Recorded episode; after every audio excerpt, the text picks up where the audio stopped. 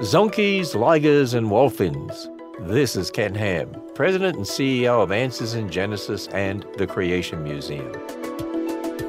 What are zonkeys, ligers, and wholphins? Well, zonkeys are the offspring of zebras and donkeys. Ligers come from lions and tigers, and wholphins come from the false killer whales and dolphins. Now, based on scripture, we know God created everything to reproduce according to its kind.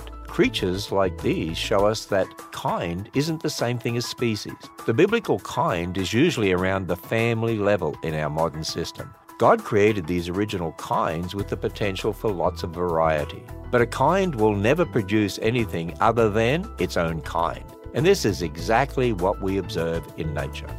Want to know more about created kinds? To learn more about how what we observe confirms God's Word, visit our website at AnswersRadio.com.